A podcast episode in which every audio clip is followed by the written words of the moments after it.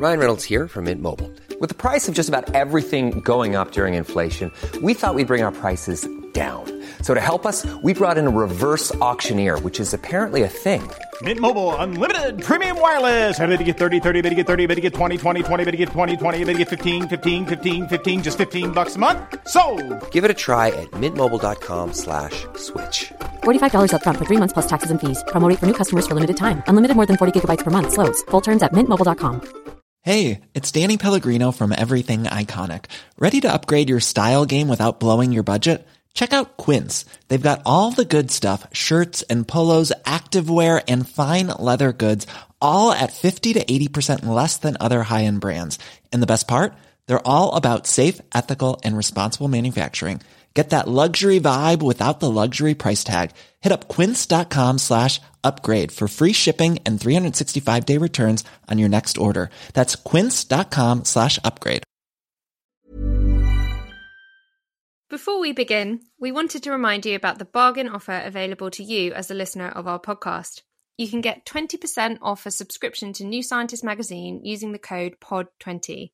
Go to newscientist.com to subscribe and enter the discount code POD20 at checkout for full access to the wealth of stuff available to our subscribers. Yeah, there's tons of stuff there videos, interviews, and an archive of unparalleled treasures. Pod20 at checkout at newscientist.com gets you your bargain subscription discount.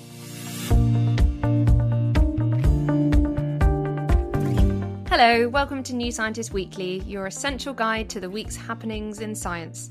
I'm Penny Sarchet, New Scientist news editor. And I'm Rowan Hooper, I'm our podcast editor. Joining us this week is New Scientist journalist Kat de Lange. Hi, Kat. Hi. On this week's show, we're looking at the frankly terrifying high temperatures currently being recorded in the Arctic. We're also going to hear about new findings on the long term effects coronavirus can have on your health. And as well as that, we're discussing the fastest supercomputer in the world and hearing the sad tale of a whale with no tail.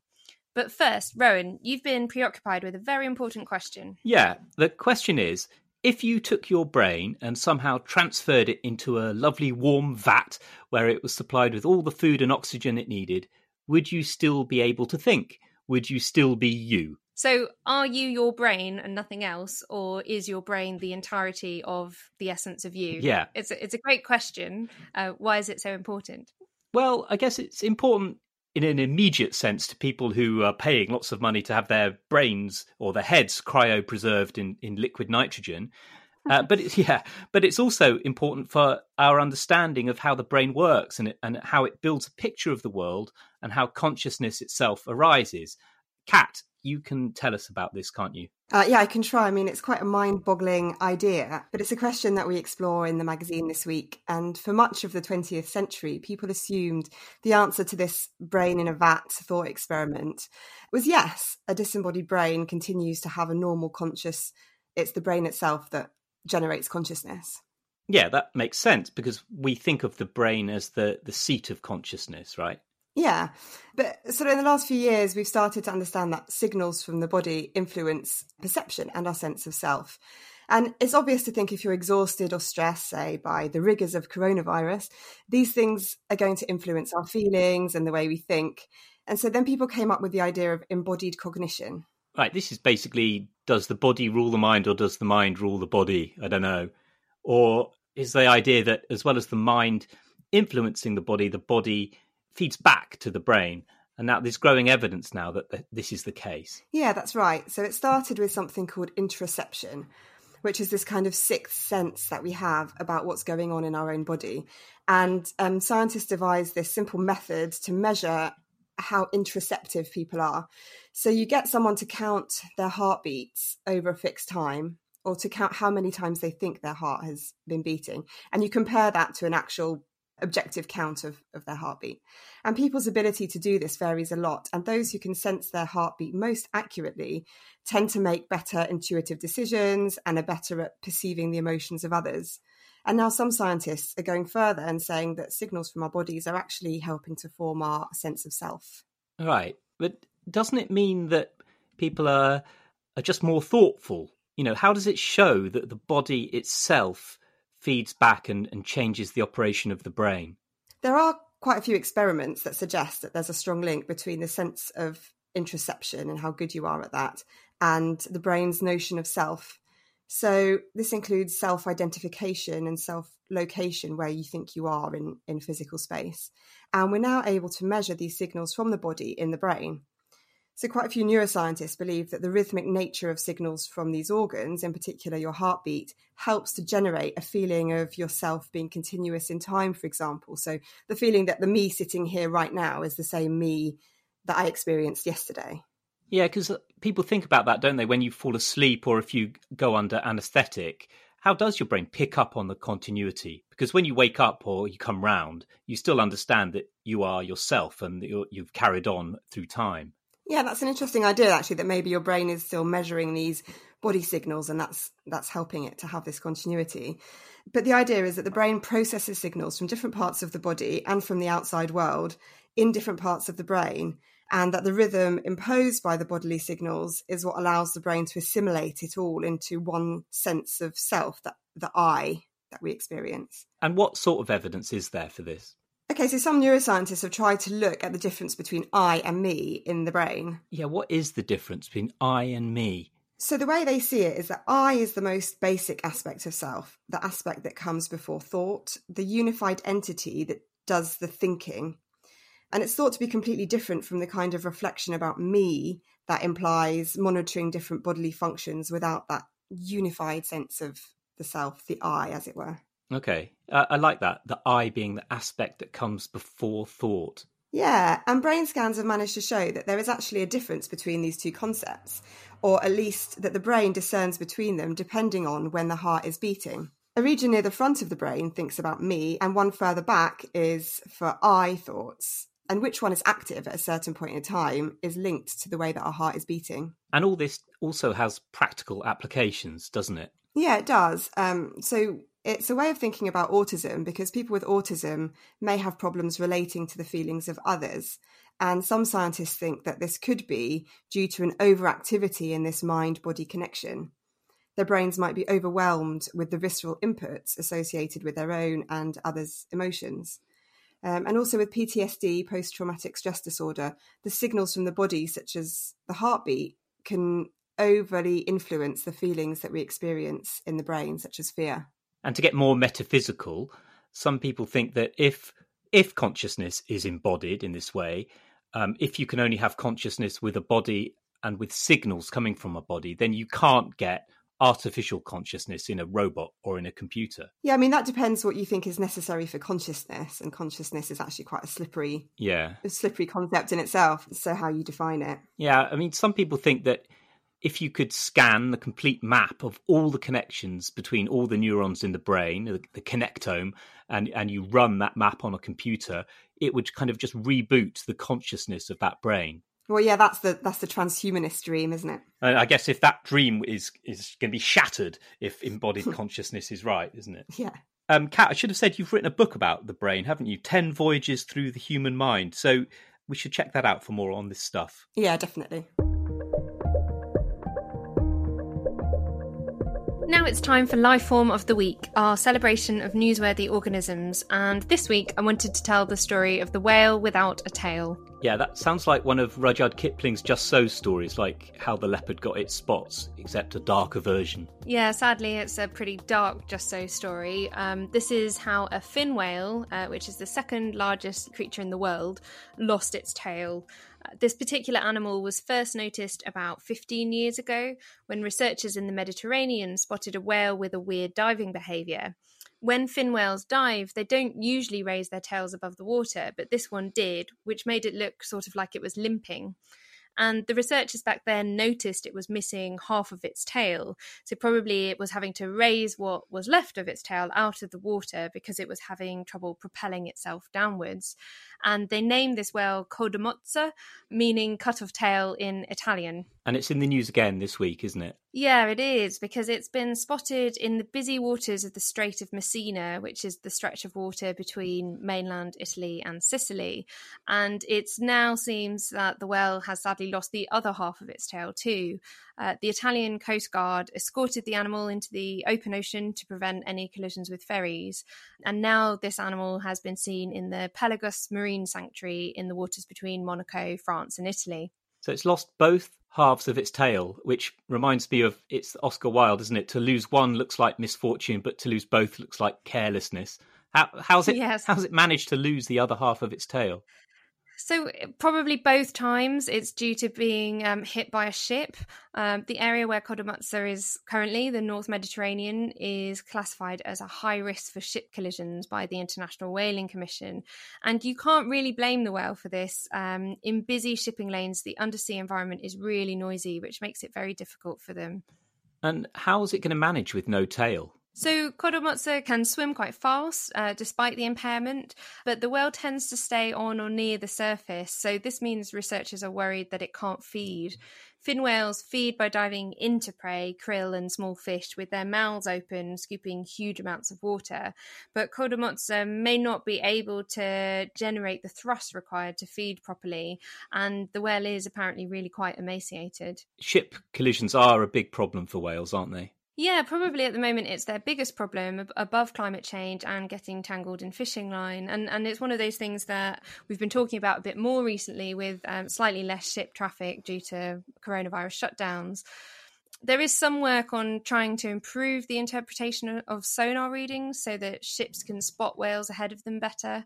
Um, and we're going to have to hope that we can improve this really quickly so uh, whale strikes don't get even worse than they already are. But it is also worth noting that sonar itself isn't great.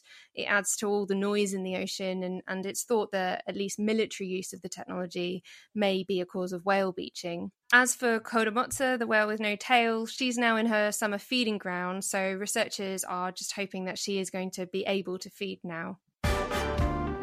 If politics is wearing you out, we might have the right podcast for you. Every morning, The Bunker looks at news, current affairs, culture, and society from a refreshingly independent point of view. Boris is proud, so he's having to pretend to be a schoolmasterly character when schoolmasterliness is far from his nature, and when on the whole he doesn't do his own homework. With panelists including Ian Dunt, Ayesha Hazarika, Naomi Smith, and Dorian Lynskey, and guests ranging from David Lammy and Nigella Lawson to Matthew Parris and Deborah Meaden, The Bunker is your escape route from the Politics Punch and Judy show. That's The Bunker, fearless politics talk from the makers of Remainiacs. Get it weekday mornings wherever you get your podcasts. Next up, it's really hot in this little studio where I'm recording in the bedroom.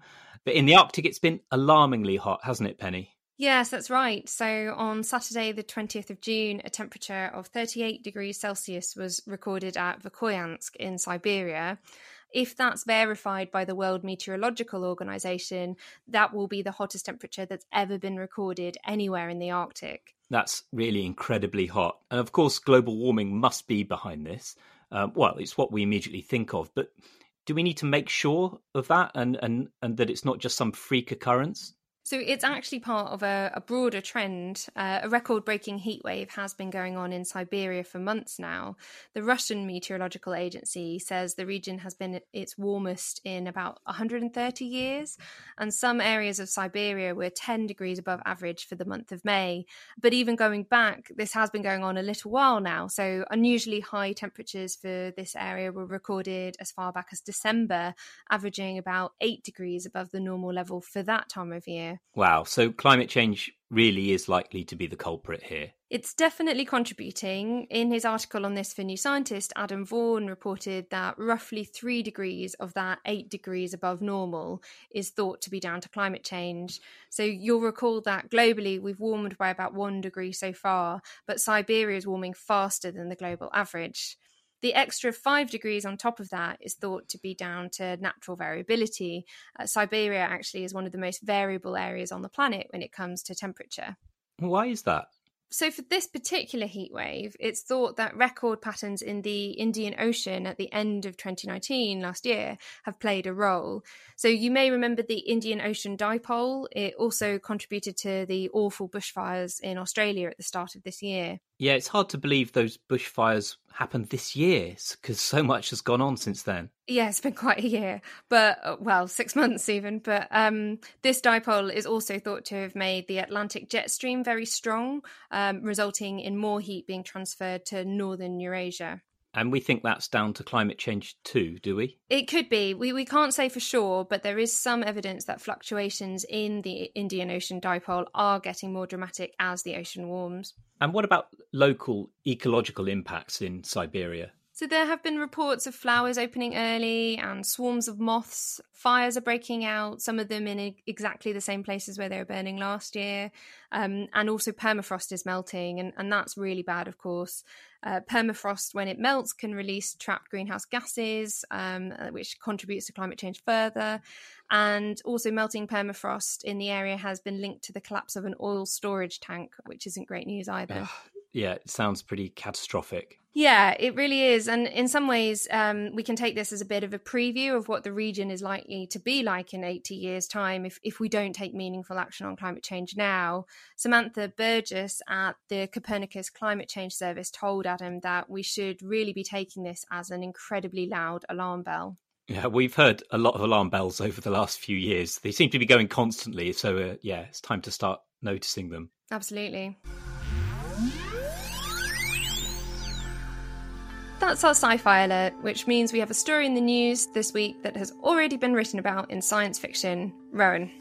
This is the announcement of a record breaking supercomputer in Japan called Fugaku.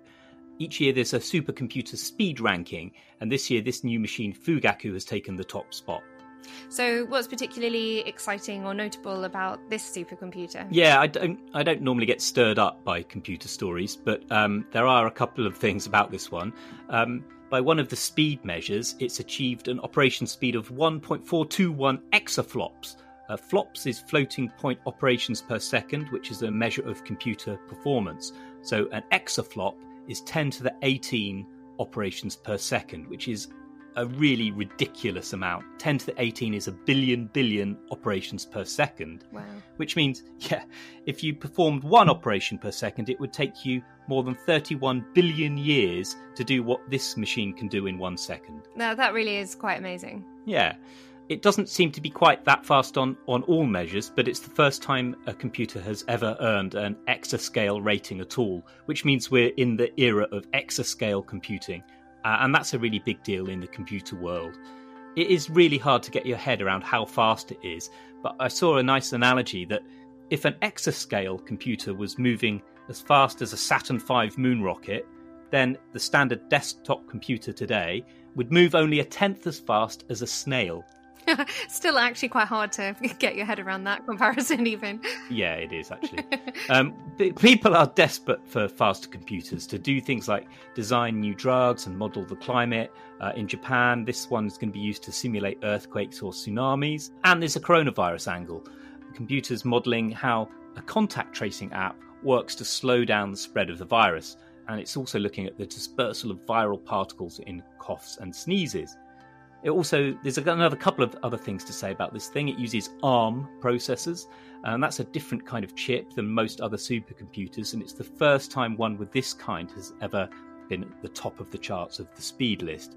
And all you really need to know about ARM processors is that they have fewer transistors, so they use less power. So that's good news, right? Because at the moment, supercomputers pretty much require a power station next door to be able to operate. Right, and, and people want to reduce the power required for artificial intelligence, and so this is a good step towards that. I've also heard that Apple computers are switching to using ARM chips in all their devices. Uh, what else? The other thing that strikes me about this uh, listing is if you look at the list, this list of the world's fastest supercomputers, there are 226 from China, 114 from the US, and 30 from Japan. And it just struck me as pretty wild that China has so many.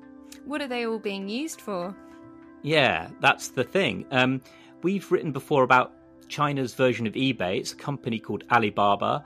And, and that was basically given all data from the city of Hangzhou Um, so it's been given all video feeds, all social media data, traffic information, absolutely everything. And its stated goal was to improve life in Hangzhou by le- just letting artificial intelligence take over and, con- and, control the city. It's called the city brain. Uh, and when the city brain took over, traffic congestion went down, road accidents were responded to faster, and also the police like it. You know, illegal parking is tracked in real time. If someone breaks the law, they can be tracked throughout the city before the police come and pick them up. The only downside is that every aspect of your life is tracked. Yeah. I mean, that's a downside, but then life is easier as a result. Air quality improves, energy use goes down. So you've got you've got this interesting dilemma. I, I sometimes feel we should cede authority to an artificial intelligence because we've made such a bad job of it. What what do you think, you two? I mean, I definitely think that City Brain could probably be doing a better job of a lot of things right now than uh, than our government. than our government, yeah. I, I, do worry though. We there's quite a lot of evidence already that we tend to bake our sort of racist, sexist, discriminatory prejudices into AIs when we build them. So so that would scare me a little. I think. Yeah, that's a good point. For the science fiction link, I was tempted to go for the computer in the Matrix because Fugaku actually looks very much like the bit in the Matrix where Keanu Reeves uh, disappears into it. But I wanted to find a more benevolent AI, so I'm going for one called Mike in Robert Heinlein's classic The Moon is a Harsh Mistress. Obviously, we're very far from that kind of self aware artificial intelligence, but that's what I'm going to do for this one. Next, we wanted to discuss a new picture that's emerging of what the reality of COVID 19 has been like for many of those who've had it. Yeah, so when the outbreak started, we thought of COVID very much like a respiratory illness, that in most people, symptoms would be like the flu. And then there was this subset of people who have much more severe um, problems like pneumonia and possibly need the help of a ventilator. Um, but as the weeks and months have gone by, a whole load of other symptoms have come to the fore, and a lot of them are quite strange and often very debilitating. So, what kinds of symptoms are we talking about? We have a feature on this in the magazine this week, and uh, writer Linda Geddes um, posted on a Facebook group for people experiencing COVID 19 symptoms, asking if anyone wanted to talk to her about it. And within 24 hours, she'd heard from 140 people. And she was really quite shocked by what she heard. A lot of people were experiencing extreme exhaustion, even months after their symptoms started. Others had gut issues and were losing a lot of weight. People had brain fog, vomiting, diarrhea, muscle pain, headaches, rashes, numbness. So, you know, you name it, really one of the things we always ask when there's such a sort of broad range of symptoms is how can we be sure that these things are really down to COVID 19, that they're so varied? Well, it's a really good question. And people have been complaining about strange symptoms on, you know, internet forums for quite a while now. And the list of recognised symptoms, at least in the UK, is very short. So that includes fever, a new continuous cough, and a loss or change to your sense of smell and taste. Um, so that's very different from what people are reporting. And so their symptoms have kind of been dismissed by and large by the medical profession. Um, but now we have a lot of evidence coming in from different sources. So we have doctors who are seeing firsthand things like rashes as they're treating COVID patients. Scientists have looked at other coronaviruses like MERS and SARS, and people who have had those infections do often end up being unwell for, for quite a long time after they've cleared the infection. And a lot of data has come in from the COVID symptom tracker app from King's College London. Millions of people have downloaded that, including a lot of people who were actually tested for the virus. So we know for a fact that they were definitely infected at the time that their symptoms started. So, how can the virus be causing such a diverse range of symptoms? So, we think a lot of it can be explained by the immune system. Some people experience a, a real overactivation of their immune system in response to the virus, and that can lead to inflammation. And this inflammation could be responsible for a number of these different, quite varied symptoms. So, exhaustion, for instance, could be due to prolonged inflammation in the brain, and this might even reset your immune response so it stays high, causing the symptoms to go on and on for, for weeks and months. Um, the exhaustion could also be caused by tiny clots in the lungs, which means that people aren't getting enough oxygen. So that could explain shortness of breath, headaches, exhaustion. And it turns out that cells lining the gut also have the same receptors on them that the virus uses to get into the lungs. So it might be getting into the gut, causing inflammation there, and triggering some of the gut symptoms people are reporting. And actually, some studies have found that the virus has messed with people's microbiome, causing an imbalance of good and bad bacteria in the gut long after the virus has actually cleared the body. So, where does this leave people who are struggling with some of these symptoms still? Well, one thing a lot of people who spoke to Linda said is that they felt like they've been really ignored and not taken seriously by the medical profession. So now it looks like these symptoms are real. We need to make sure these people are getting the help that they need. It might make people think really carefully about the kinds of risks that they're prepared to take because these long lasting effects seem to mainly happen with mild cases. Um, so you might think, oh well, the worst that could happen, you know, I, am young and I, I, probably won't have too too bad effects if I get infected. But actually, the thought of having debilitating symptoms for for months on end might really cause people to have a bit of a rethink about that. And it's also going to be really important to recognise all the different symptoms if we want successful test and trace programs. Because how can we identify people with a disease if we don't actually recognise all the symptoms that they're having?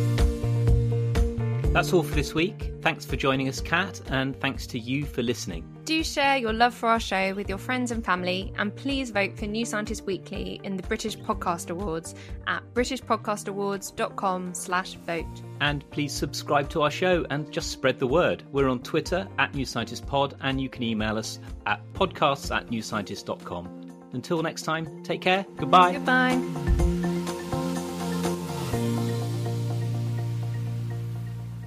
This is a Right Angles production. You can find out more by visiting rightangles.global.